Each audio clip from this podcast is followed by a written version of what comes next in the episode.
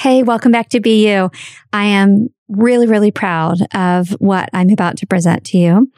It really means a lot to me personally because the guest here is such a big deal in general, but it's a big deal to me because this person is someone I admire and I learned from about three years ago when I thought I was going to start writing a book that has been on my heart for many years.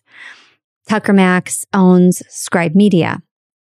He has since sold Scribe Media, but I encountered him because I wanted to invest in myself as an author and find a company that could help me with the parts that I didn't understand, right? The editing and publishing and all that stuff. And I was nervous. And so I found Scribe Media through one of our former guests, Angie Lee. Many of you know who she is. And I was able to meet Tucker on a two day writing seminar experience.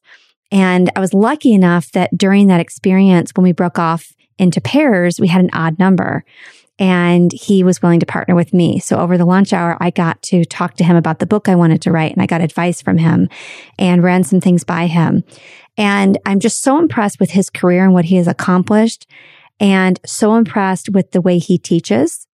He's so just blunt and real and doesn't hold back.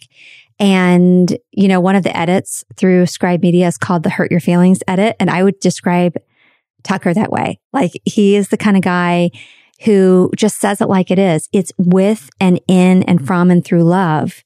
Yet sometimes it stings.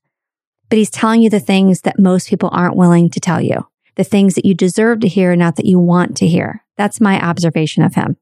And so in that process of that two day experience, I saw someone who's such an accomplished author and then created a, a, hugely successful business helping aspiring authors actually become published authors.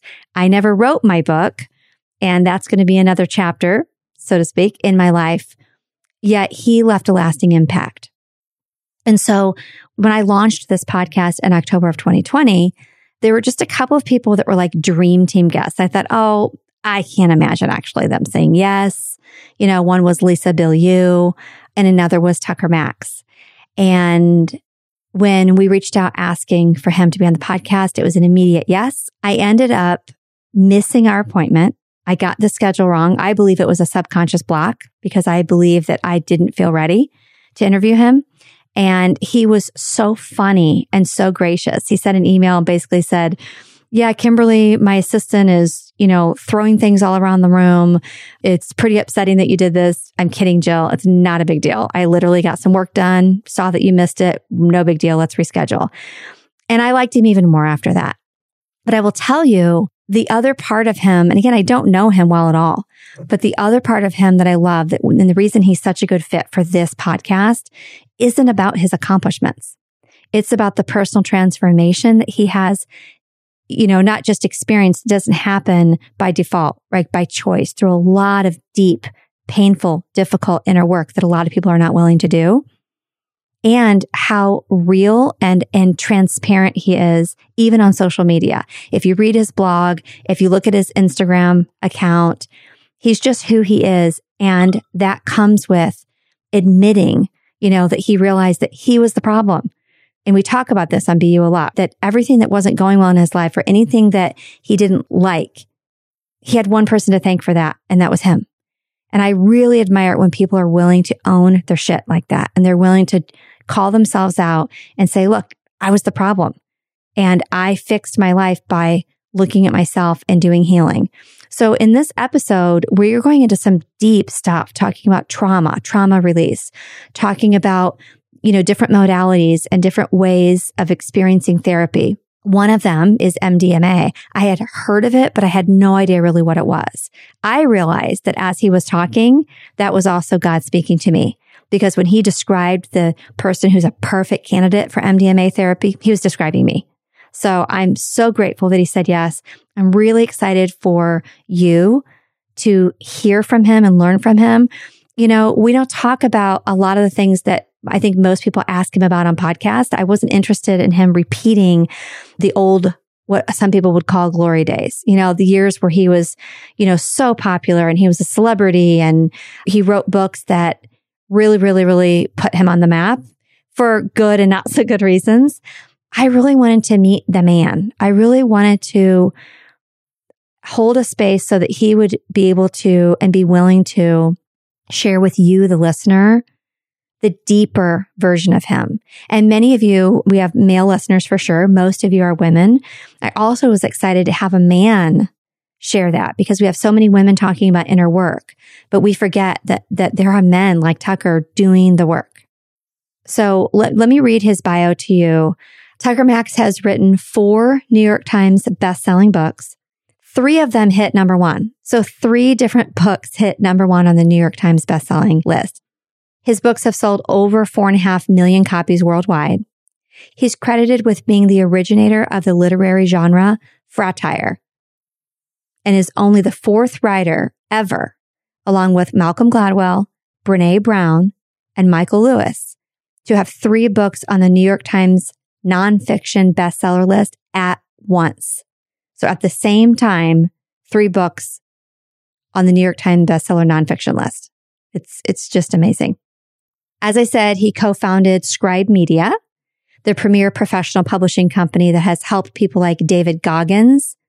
I don't know if you know who David Goggins is, but he has the best book. It's called Can't Hurt Me. I would recommend that your kids read it, that you and your spouse read it. He has sold well over 20 million copies of that book. So David Goggins, Tiffany Haddish, and Dan Sullivan, to name a few, published their books. Tucker was nominated to the Time Magazine 100 Most Influential list in 2009. He received his bachelor's degree from the University of Chicago in 98 and graduated from Duke Law School in 2001. Currently, he is living with his beautiful wife, Veronica, and their five children, just had another baby recently in Dripping Springs, Texas, way out in the middle of nowhere. So it is my honor to introduce you to Tucker Max. There is nothing more inspiring than a woman being unapologetically herself. The answers are all in your heart. She's waiting, she's waiting, she's waiting for you to set her free.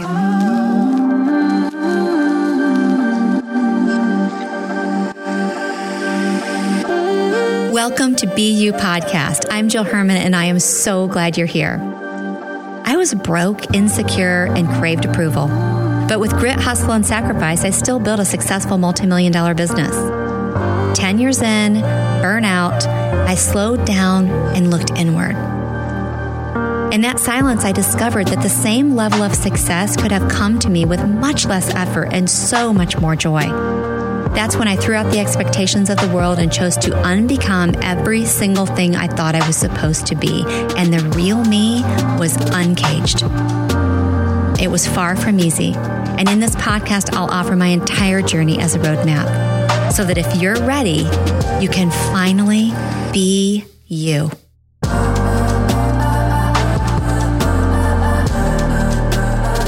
Hey, everybody. So, you heard me talk about Tucker. You've actually heard me talk about Tucker in the past because of my experience in starting to write the book that I bragged about writing for three years. And I'm super honored that he said yes to this interview, especially after I messed up and didn't show for the last appointment. um, I got the funniest email from him about that, but I'm so happy that he's here in front of all of you. And, and Tucker, I'm super grateful because I know you probably get asked a lot and you've done a million interviews and I appreciate that you said yes. I really do. And I'm excited about this conversation. Yeah, Happy to be on. So I was telling Tucker before we hit record that, you know, I do mostly solo episodes and I have some guests and I, from day one, he was on my list. You know, I listed like five people I went on here. Tucker was on the list. And at that time, it was because I thought I was writing a book and he owned Scribe Media, who I hired to help me write this book. And I was just super impressed by him. But after I set that aside, the reason I knew for sure I wanted him on still, and I guess I'm talking to you too, Tucker, is because when I see you on social media and when I read what you write in your blog, it's so opposite of what people would expect from someone. How do I say this? Like, you know, the whole blue check mark and the, you know, all the notoriety and the fame and all that stuff. It's like, it's so refreshing that you're not self deprecating because that's, I used to do that. It, you really do give credit to other people. You're yourself. You don't really hide. You don't care if it offends people or if people like you, but you don't do that in an arrogant way. So I really like that about you. So I have a couple things written down. I usually just kind of wing it, but I have a few things I wanted to ask you. Okay. Will you just quickly, I mean, I read your bio. They can read about you. You don't have to tell your whole story, but will you just bring some of them up to speed as far as your background? There's a lot, but Yeah, Just it's the a lot. highlights. So the stuff that's really relevant to you, I, you know, I wrote a bunch of bestsellers. One of them spent like five or six years on the bestseller list. Helped a bunch of other famous people write books. Started a company that helps people write books. Like you know, David Goggins is one of our clients who did you know one of the best-selling memoirs of all time, "Can't Hurt Me," which still has not outsold my books, but is about to pass them. Like his his book's been a monster. I think it's coming up on the we just passed the third year. Third year it was out. And then, so I just left Scribe, great CEO, great exec team. They don't really need me anymore. And, you know, I've got a wife and three kids, a fourth due in about three weeks. And I'm out in a ranch, uh, about 45 minutes outside of Austin and doing my, right now, I'm not really even started on the next thing. I'm just kind of like chilling for a while. Mm. So I forgot that your wife was expecting. That's exciting. So you're going to have four little ones. And you're, how Yeah, old it's, are our, you? it's our fourth. It's not that exciting. It's like after a while, you just like, all right, another baby. Here we go. I think it's exciting. Um, and I can't, you- are you, you're in your 40s? I'm 46. yes. 46. Okay. All right. So I mentioned it on Instagram and you, you responded on there, but I want to talk about this. So when I was in Scribe, so for those of you who don't know what it is, so his company helps you write a book. You can either have someone write the book or you can write the book and you get coaching. And I highly recommend it. Even though I haven't written it yet, it's already been super helpful. So in that process, I had this like, I don't know, two day experience and everybody paired up and there was an odd number and I was lucky enough to get Tucker. So over the lunch hour, I got to be one on one with him.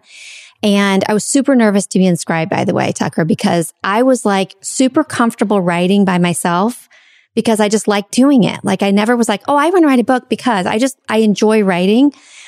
But when I got into that group, I was super intimidated. Like all my shit came out. Like I was like, who am I? Like I was nervous. I don't belong here. That's when I realized, okay, maybe I'm not ready. I don't know. Well, then you said something to me that I ended up putting on Instagram and you commented back. And I really appreciated that you noticed it because, you know, you go along life and you say things to people and you have no idea the impact it has on them. I've done a ton of personal development and blah, blah, blah. And you said one thing to me that I was like, oh my God, that was like 10 years of therapy. So what you said to me was, Hey, not only are you writing a memoir, but you told me a little bit about your life and about your kids and all that. Make sure you're not writing from your wounds. Make sure you're writing from your scars. And I was like, Oh yeah. You kidding me? I've walked over hot coals. I've done all this. I'm fine. And then I went to write the book and I realized, Oh my God, I'm like have gushing wounds. Like what the fuck? I thought, Tucker, I was so arrogant. I have worked so much on myself. And I was like, where is this coming from? Every time I went to write, I'm like, what is wrong with me? Not just am I not ready for the book, but my stuff I was writing about. So I stopped. And I'm like, well, clearly I'm not ready. And that's when I learned about like somatics. You know, I did mindset work for a decade. I didn't mm-hmm. know what that was. So I really did get to a place where now I'm ready to write from that place. But what I thought about on the way here was a lot of people are like living that way, right? They're loving from their wounds instead of their scars. They're marrying that way. They're parenting that way. Almost everybody. Yeah. Anything you want to share about that? I mean, that's like I could talk about that for days. Look, the reality is most people have suffered. It almost doesn't matter how much trauma, right? Because it, trauma is one of those things where it usually expands to fill the space, right? Like I know people who've been through like horrific stuff. It's unbelievable, truly. Like, oh my god, I can't believe that that actually happened to a human. And I know people who like have been through stuff where it's like, yeah, yeah, I mean that sucks, but really on the scale, it's not that bad. And and the funny thing is, they both kind of feel like they have the same amount of trauma, even though objectively they don't. Because you know, it's like uh if I have to run two miles and I think that's the longest distance on earth, and you have to run a hundred, and you're like, all right, yeah, I can probably do it in you know eight hours, but it's going to be hard. If we evaluate it the same, then it is the same, right? For us, right?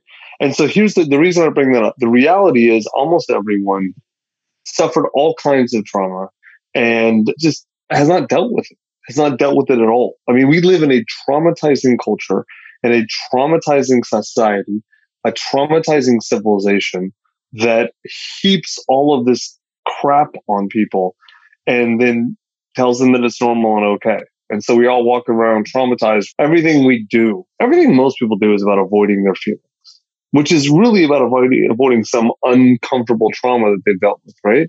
Whether it's, you know, the obvious ones, addiction, TV, alcohol, hooking up, but then like the ones that get celebrated, success, money, fame. And I'm saying that as someone who is absolutely a hundred percent fell into that category when I was like, uh, you know, trying to be famous or being famous and all that nonsense.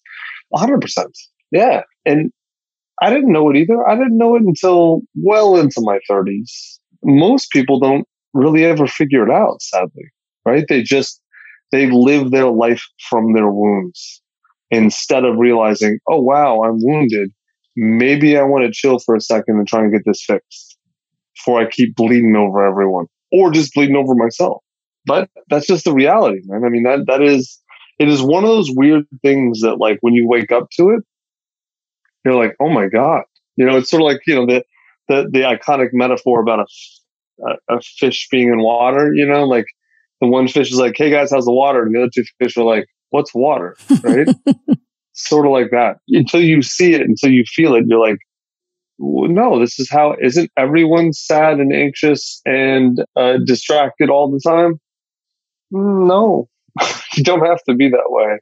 It just, it, it's not always the easiest thing to get through it. But then once you do, you're like, wow, this is way better. I like this a lot more. Mm-hmm. Yeah. And there was something I, uh, really painful that I was writing about. And I look back at it now and I'm like, oh my God, if I had not done what I did over the last year, I would have hated that book. Like it was just like the story. It was just so gushing. And yeah, women would have been like, Oh my God, I'm going to cry. But it's like, it's just this totally different view now that I have of it. Yeah. Yeah. It was awful. And right. And then there's all the, you know, like the mindset work because people wake up to what you just said. But a lot, in my opinion, the whole like coaching world and personal development world, a lot of it is like, suck it up, you know, change your mindset, which is how I used to be, by the way all of it, all of the pro- coaching and personal development world, I think almost without exception, are people who are projecting their stuff onto other people. And so, so like someone who's 10 steps in the process is telling people who are six, seven, and eight steps in the process what they should be doing to get to step nine because they're at step 10. But like most, very few of them that I see, the vast majority that I see are LARPing, healing, you know, they're live action role playing. They're they're they're faking it. They're acting it out, or even if they're not intentionally faking it, like I would actually say most of them, a lot of them believe what they're spewing, but like they're completely unhealed, disastrous messes who are avoiding their stuff by telling other people what to do. And I'm saying this as someone who knows most of the big names. Like I know them personally. Not all of them, of course, but name like whatever, the top 20 like I know at least 10 of them. Like I know them real well, mm-hmm. you know, and like I can tell you like, yeah, that dude, let me tell you about how, what his real life is like. It, and I don't even mean it judgmental. I get it. Man, yeah. Right. Like I don't like, I feel bad for him. Like I can think of one dude who's, you know, as big as it gets in that space and literally maybe the biggest name in the space. He's a disaster. Like I think he's on his, I forget if he's on his third or fourth marriage. His kids hate him everything about his life is about his image and his success and his money. He doesn't, there's no reality to him. Literally, the, the guy has to wake up and go dive into freezing cold water just to squelch the agony to get up and get moving. I mean, I feel bad for the dude. You know, you know, I would feel a lot worse for the dude if he wasn't spewing a lot of nonsense to a lot of people. Although some of the stuff he says is brilliant. But don't get me wrong he's the type of dude that like he'll hear brilliant things and then he'll repeat them back. You know, like uh, twenty percent of what he says is straight out of the Pali Canon. It's like what Buddha said. Ten percent is straight out of the New Testament. It's like Jesus, right? And so like he has shit that he says. It's like amazing, and it really is like that is brilliant. And there are definitely people he's helped, but at the same time, it's like no, it's the weirdest thing, man. Like the ones I know there are exceptions, but the ones I know that are really healed and have their shit together for the most part, they definitely are the ones out there broadcasting it in the Instagrammy influencer Yes. way. Like there's some like Pema Chodron, like she's a Buddhist monk. She actually has her shit together. There's some people who LARP the Buddhism thing too, right? So don't Yeah. not like, oh, if they say they're Buddhists, they're great. No, there's all kinds of sociopaths to play that game. But she's like, she's legit. Like I've met her and hung out with her, and I was like, oh my goodness. Like you can feel the calmness and the contentment and the serenity and the love radiate off of her in the purest way. There's no bullshit in her. Mhm. You know, it's like, oh wow, like I get it. Like another one who I only met him uh, tangentially, but I- it's like you know, some people you just know immediately. He's a Vietnamese monk uh, named Thich Nhat Hanh. He's pretty famous in in those circles. He's another one. He's like he's written some hugely famous Buddhist books. He's another one where I met him and I'm like, man, I want to hang out with this dude. like I, I I could learn a lot from this dude, right? And it sucks too because it's like, ugh. And- But that's actually part of the transition, I think, is that because look, someone who's at step 10, even if they are bullshitting, even if I'm trying to do it the right way and, and really like not trying to bullshit, and I'm on step six, I'm just making, you know, things up in terms of steps, but like, it's like, oh, I can still learn from that person. Even if I realize when I get to their level or beyond them that they were mouthing a lot of it and they didn't actually live it. Okay, cool. At the end of the day, they're the ones who are going to have to deal with that, not me. I've seen this a million times where, where the dude I was talking about, who's very, very famous, a huge number of the people I know who really have it together emotionally were fans of his early in their development and then outgrew him.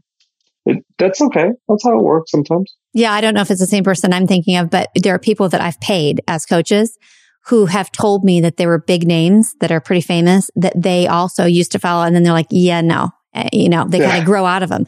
What do you think about this since we're on that subject? So for me, if someone is doing that, but they're transparent about it, I have so much more respect for them. So like I've recently, Hold on, that's there's nothing wrong with it. Like Yeah. who, Pema Chodron talks about her anger and all her issues all the time. Having issues is not never the problem. The the problem is are you being real about who and what you are? yeah, You know, because there's even a game to that. This became popular last few years, playing the authenticity vulnerability game. You know, like Yeah. Oh, I you know, I mean, I know this one dude who tells the same bankruptcy story like 50 times, and it's like, dude, enough. We know you lost all your money. Like, stop it, man. It's like he just keep like to the point where I'm like, you've never done anything else wrong. Like, this is your only thing, you know Mhm. think, or that's just the only thing you feel comfortable talking about. Yeah, no, there's nothing wrong.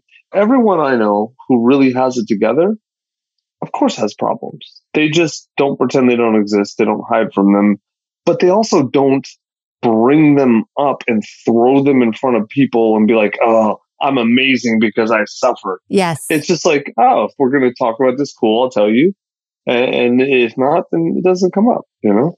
I wouldn't claim to know that whole space like super, super well, but some of the people that I've paid who have been my coaches that I have so much respect for, Tucker. I mean, they're right there in Austin. You probably know them, but Christine Hassler.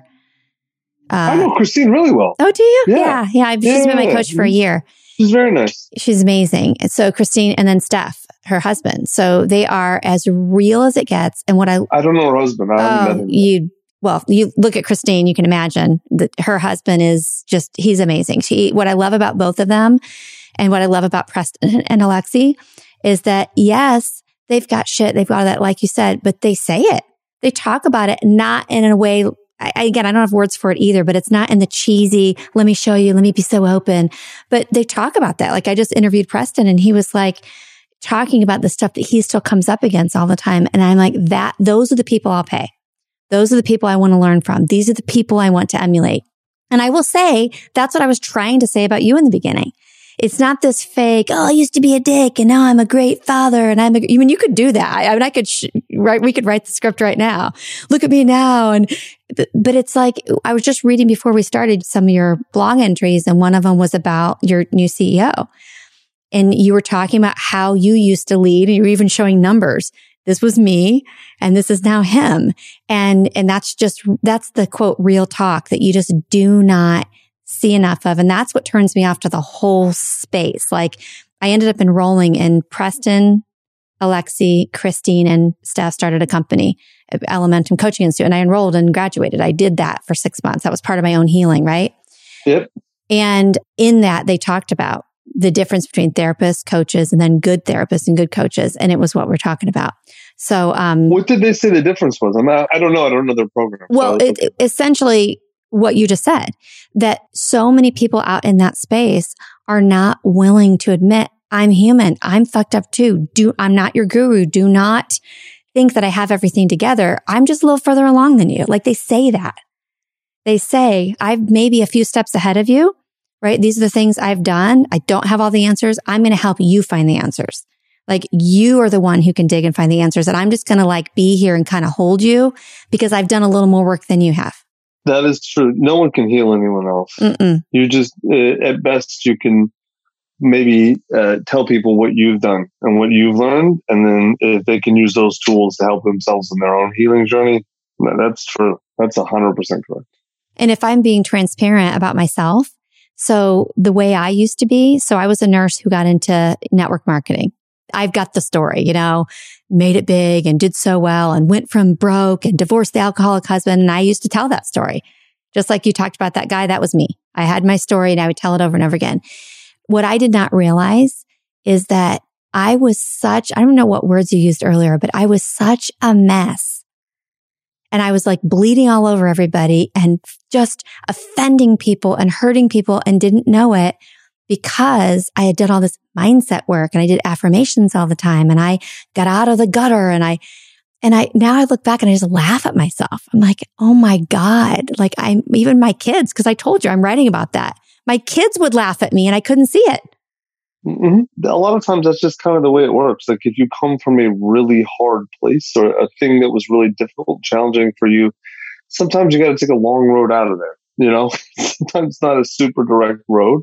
And sometimes, not sometimes, almost always, you're going to make mistakes along the way. That's just kind of how it is. Like, I'm trying to think, man. I don't know many people who've done anything who didn't make mistakes along the way. I've learned now at this point to start to see the humor in it in the moment because I've come far enough where I look back enough that I'm like, oh, okay. I don't care how awesome I think I am in that moment. I'm going to find this funny or I'm going to find something ridiculous or sad or whatever about myself or some thought I had or some behavior pattern or something at this point.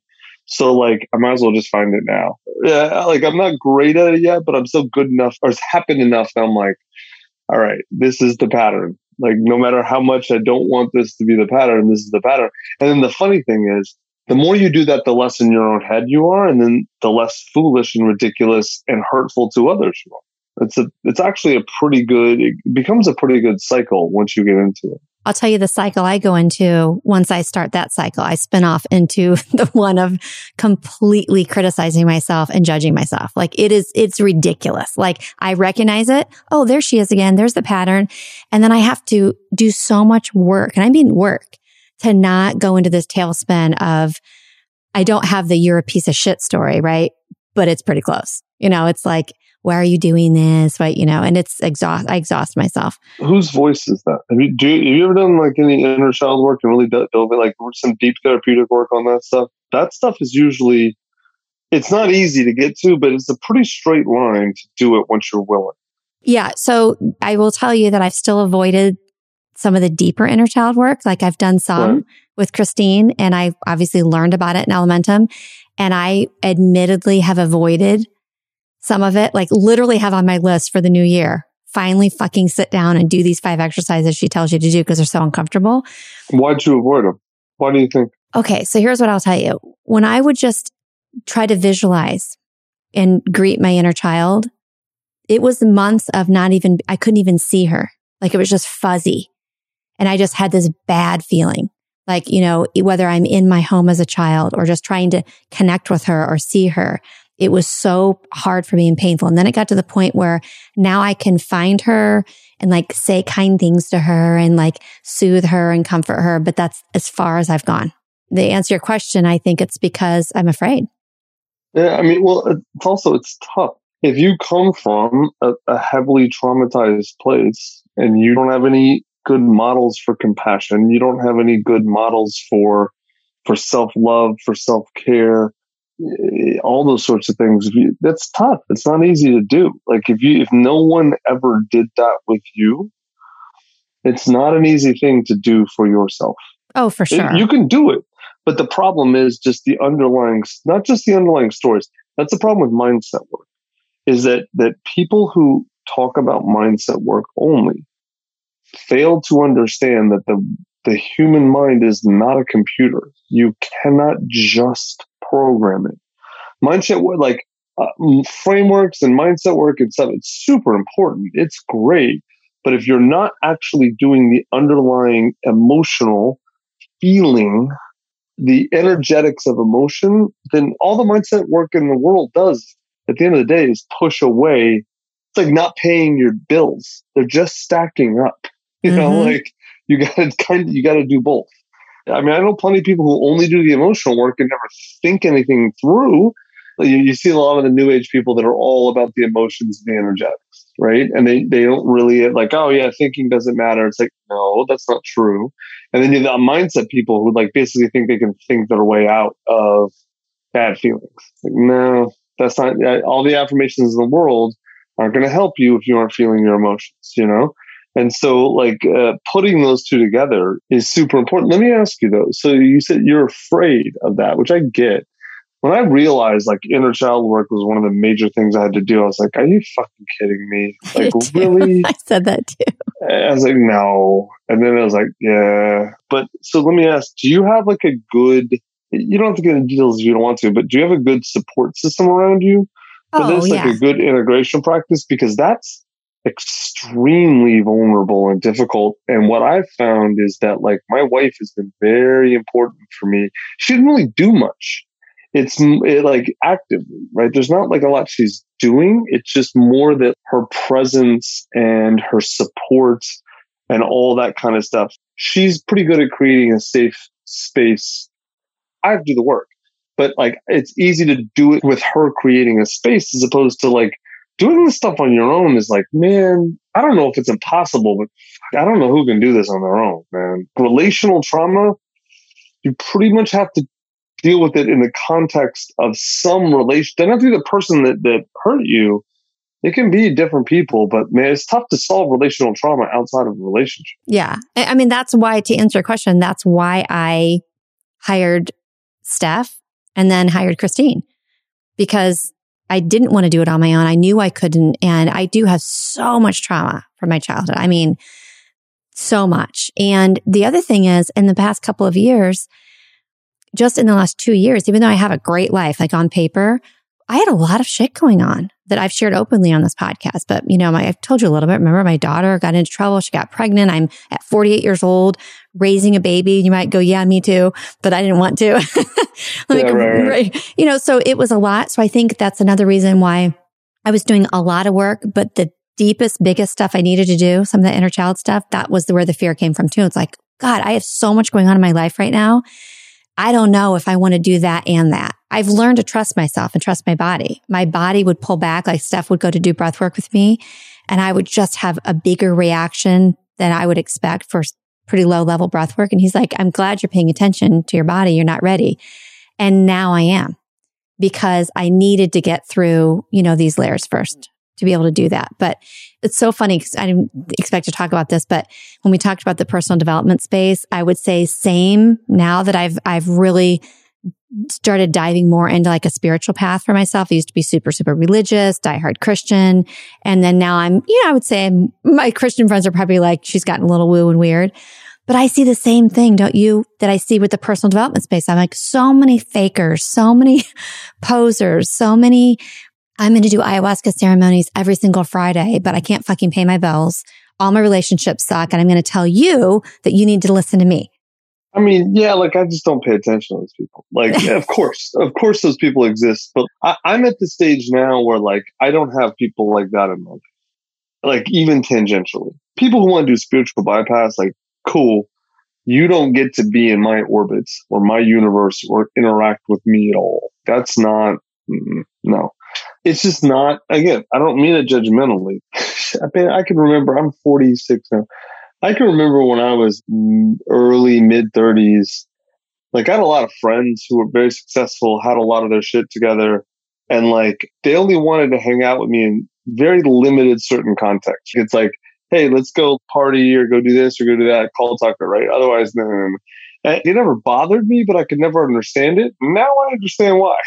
Because it's like, oh yeah, if you're coming from a relatively healthy place, me at 32, no, I no, I wouldn't want to be around that dude either. Mm-hmm. and, and, again, not judgmentally, not like he's a bad dude. It's just like he brings an energy and an approach that just doesn't fit. I get it. Like, so I don't have any of those people in my life. I don't, I don't talk to them. I don't deal with them. I just like the only people in my life are the ones who are at a minimum, they're on the path doing their work it's not like, oh, everyone's better than me in my life. I don't mean it in a hierarchical way, but, but everyone in my life, they're all people that are, that are doing the work. Yeah. Cause otherwise it's like, ugh, I don't want to, I don't want to deal with like, it really is a weird thing. As you start to progress and really dive in, one of the things I had to realize this happened twice. Like I, I had to basically cycle out entire groups of friends and not bad people, just like oh, that dude is stuck and he's happy where he's stuck, where he's not moving. It's like, all right, man, it sucks because I love him and I, I want to hang out. I'm moving forward and he's not. And it's like we don't have really anything in common anymore. I so get that. I, I, I just had this conversation with my husband. It might have been yesterday. So I came across, I was scrolling through social media and in the story, I saw a friend of mine. I mean, she's a really good friend, Tucker, I would say for seven years. And we were in business together, but we really genuinely care about each other. And I saw her with people who I used to work with and that when I was, I'm totally out of network marketing now. And when I was in that whole arena and I looked and I was like, TK, you could not pay me to be in that room right now. And it sounds arrogant, but I love them, but just like, like, right. You just vibrate differently. And I know there were people who've said that about me probably today and 10 years ago. Yeah, it is an interesting thing. It's super interesting there's a bunch of masterminds that I was in mainly for my business, but I learned some from and I met some cool people, but like I'm I'm done with all of them. Like I'm in one that's kind of local to Austin that's like all fathers because that's still like and there's a lot of really really good dads in there that or either it's like it's a group that that I bring a lot to, but I also have a lot to learn from some of those dudes, and especially because a lot of them have been dads for you know 15 20 years and then another like really really high end business group where i'm like one of the poor dudes in it and, it's really like i come in and i'm like no i flew commercial i don't know sorry like they're all looking at me like like i smell I was like, well, it's first class. Like you're just closer to the toilets.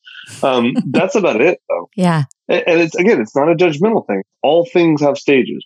And isn't it cool how you see yourself attracting different people too? Like I, I told Christine, I didn't want to be friends with people in Austin because it looked cool, because I heard, oh, there's this great community there. I'm 50. I've been through so much shit in my life. I don't have time to play that game. And I will tell, I was just telling, I've just recently become friends with, your friends with her partner, Angie, Angie Lee.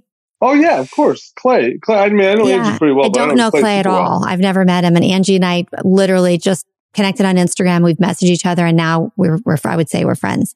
And we were texting just recently about the fact that when I went to Austin, I said, Angie, I met people there through, they're all somehow connected through Christine. Like I'm like, these are the kind of people I want to do life with for the rest of my life. I love all the rest, but these are the people. And I realized I attracted them because of the growth I've done in the last year. And a, a year ago, they would have said, Oh yeah, Jill's really nice. Or Jill's had a little success. She's, had, she's, you know, had a hard life and she's seemed to turn herself around. They would have not wanted to spend time with me. And now I look at the people I'm attracting and it just feels so, it, it may sound obvious, but it wasn't obvious to me. It wasn't until there's someone I just intuitively feel like you would be good friends with who lives there. His name's Cal Callahan. I don't know if you know anybody who knows him. Cal Callahan? Yeah. I feel like you'd really like him. On my gut, you guys would like each other. He has a really cool podcast. He was a trader in Chicago, retired at 50, came to Austin, wife and three kids, right around our age. He's my age, just turned 50. Side note, you should look him up. Okay. Yeah. I'm looking, I, I don't think I've met him. Which is weird because it right it looks like we run in a lot of the same circles. He has like a ton of the same friends. Oh yeah, the Great Unlearn. It's a great podcast. He he just does it as a hobby, but it's freaking amazing. It's so good. But I stumbled across him. I realize now I attracted him, right? But I stumbled across him through whatever channels, and then I looked up his wife, and I was so attracted to her because she had like eight posts and like hardly any followers. I'm like, yes, I like her. But I just liked her essence through Instagram. So I asked her to be on the podcast. She's like, why do you want me on here? And I'm like, I don't know. I just like you. So we had this deep, long conversation. I told her, okay, Peyton, I'm turning 50 and I feel like you would probably know a guy, right? Like I don't know these like spiritual, I'll call them hippy dippy type people where I live now, but I know you're connected to people that like, you know, they might beat a drum or something. I want to do some kind of ceremony for my 50th. She's like, what do you mean? I'm like, I don't know. I feel like when I come there to do these podcasts, I want to do something that's spiritual. Can, do you know someone I could hire? She messaged me the next day and she's like, I'm the guy. I said, what do you mean? She goes, Jill, I've been hosting something called a red tent for 18 years and you need to have a red tent. So here, Tucker, I go to Austin. This woman I've never met, Cal's wife, throws this unbelievable celebration for me. And it's called a red tent. It was unreal, life changing. And I had not met anyone in that red tent before that night. They were just people either she invited or I saw through Instagram. I'm like, you seem nice. Like Angie was supposed to come, but she got sick. And that's just an illustration of manifesting the work I've done in the last year. The mindset work. Yeah, it was helpful. But oh my God, no way. It was the somatic work right? It was the embodiment work. It was really unloading a lot of shit that was driving my bus. So mm-hmm. enough about me. I've talked about myself more than, than you on this show. It's your show. It's following you. okay. So what I wanted to ask you based on that is you could have stayed where you were and you could have just said, look, I'm running off the sunset. I've found this great wife. I don't want to live that old life anymore. I'm glad I had it, but, but then you've gotten, in my opinion, like way deeper and more connected to yourself. Was that the work you've done with what's it called?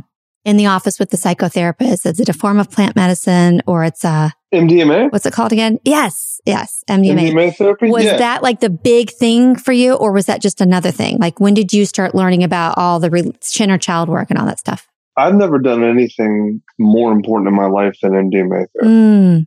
People are like, "What about what about marrying your wife?" I'm like, "I probably wouldn't be married to her still." You know, and nothing against her it's more important than your kids. Yeah, I'd be a shitty father without that. Mm. Like, absolutely, unequivocally. Uh, and I had done a ton of therapy and all kinds of different modalities before I found MDMA therapy. And then it was like, that was the absolute game changer.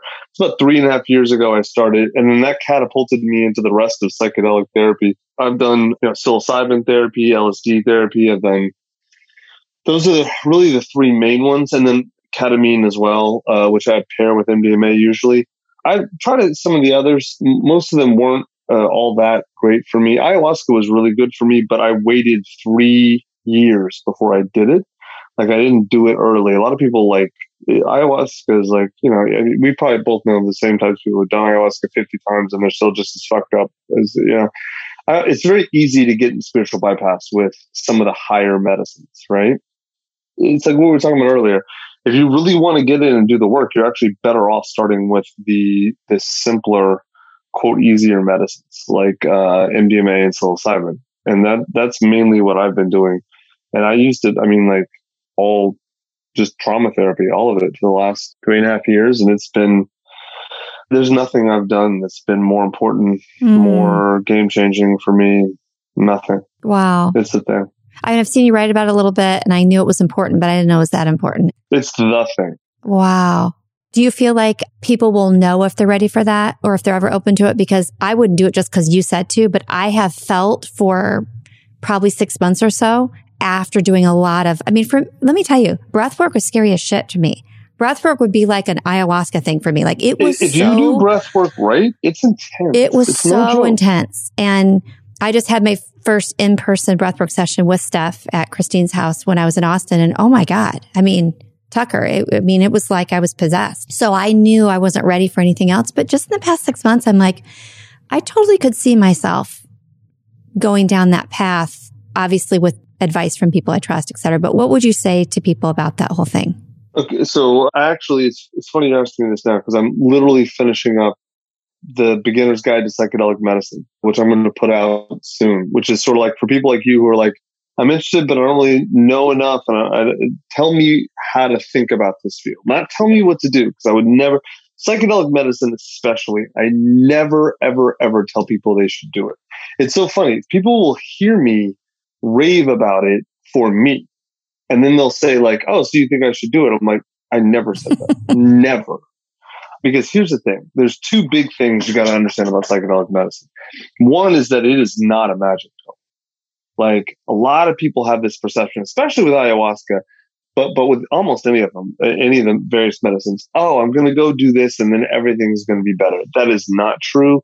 In fact, here's what I'm going to tell you: if you have a lot of shit to deal with, psychedelic medicine will almost always make things way harder before they get easier. Like you're not going into the Elysian fields to dance in the sunset with the angels. You might get a little bit of that. You know, I mean that metaphorically, of course. You might get a little bit of that, like at times. But like, if you got a lot of shit that you got to deal with, you're going the opposite direction first. Almost, almost always. Like you, you know, for every 10 minutes you get of you know, transcendent, connecting to source and to the universe and all that, which you get, and it's amazing.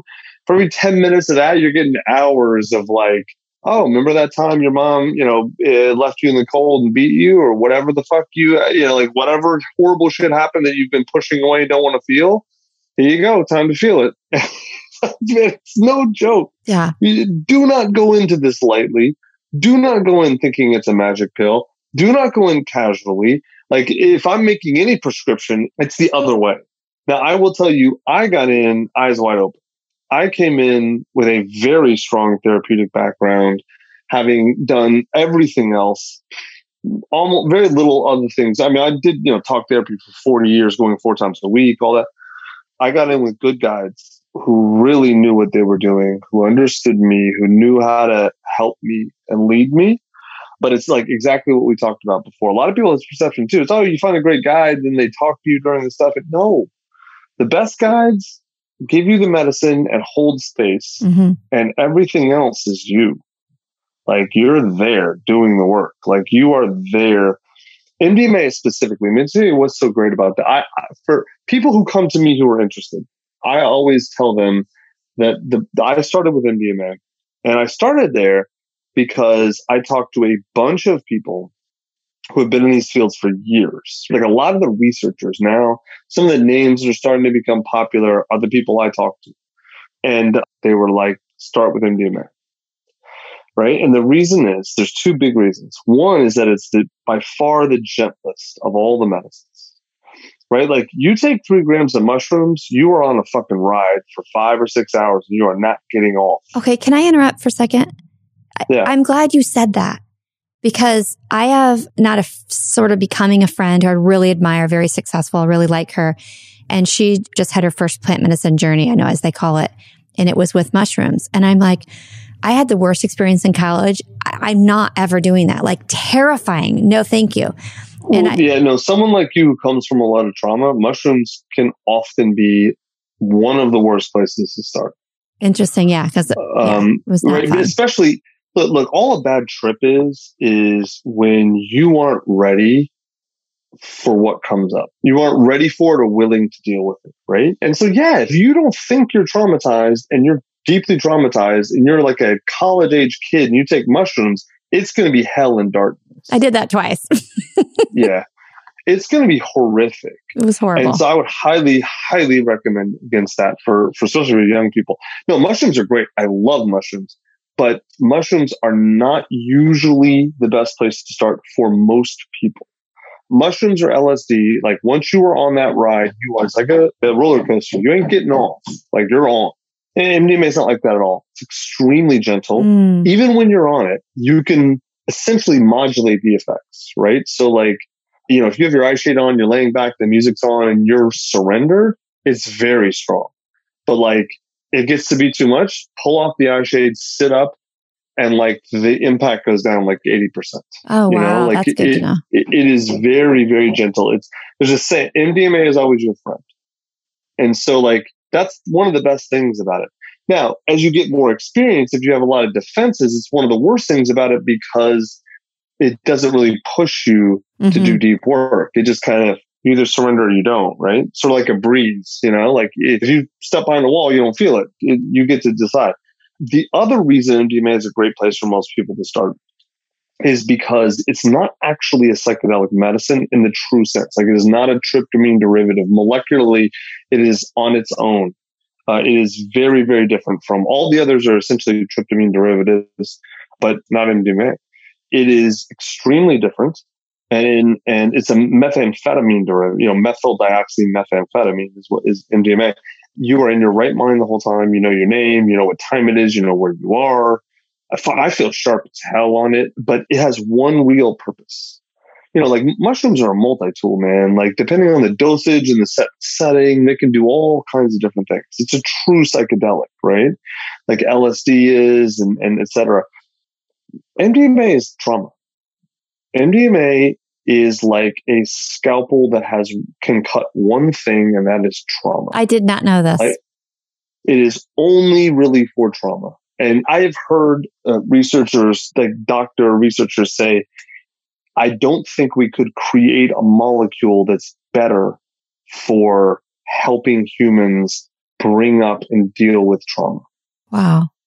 It is the thing. I go, there's an amazing book about MDMA. It's called A Dose of Hope. Okay. Not by me. Uh, I wish I'd read it. Dan Engle, uh, Dr. Dan Engle. He's a good friend of mine. He's one of the dudes I got a lot of the advice from. So like he's one of the dudes I talked to about.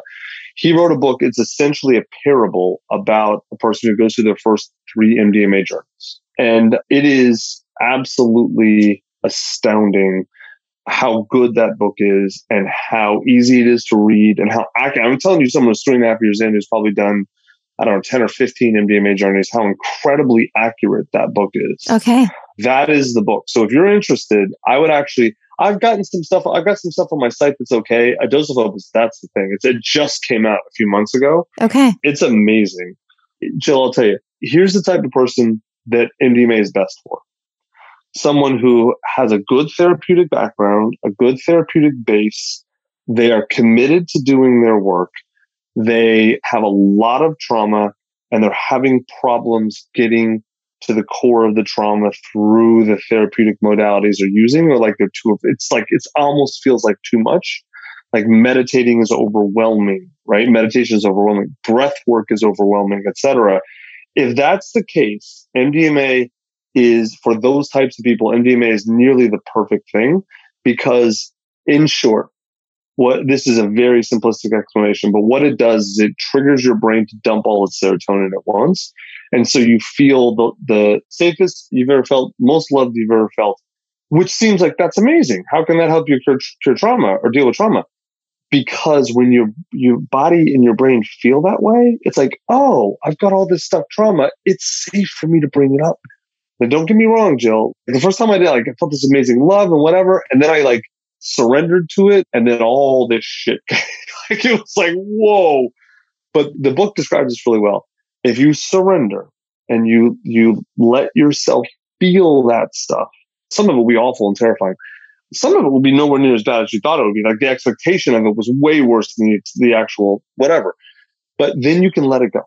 That's the only way to deal with trauma. And all the exercises you do and all that, they're all just different ways of enabling you to bring this up so that you can ex- have the experience and then release it.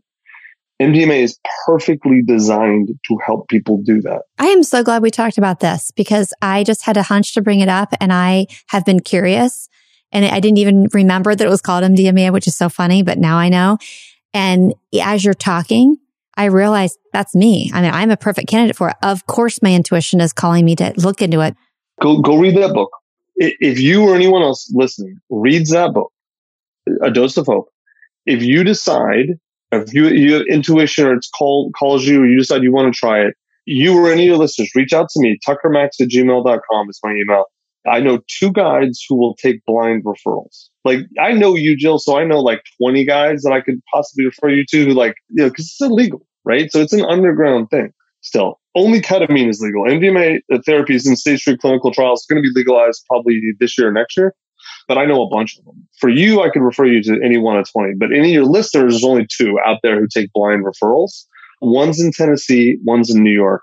I'm happy to refer. I don't make any money from this, obviously. They're like these two true believers who basically risk their freedom to help people because they both used it and wow. you know went through their whole process with it and it changed their lives and now they kind of sit for other people. Um happy to to to make that referrals thank you so much. Thanks for your time. This was such a great conversation. Of course. My pleasure. Happy to help jill. All right. Take care. Thanks tucker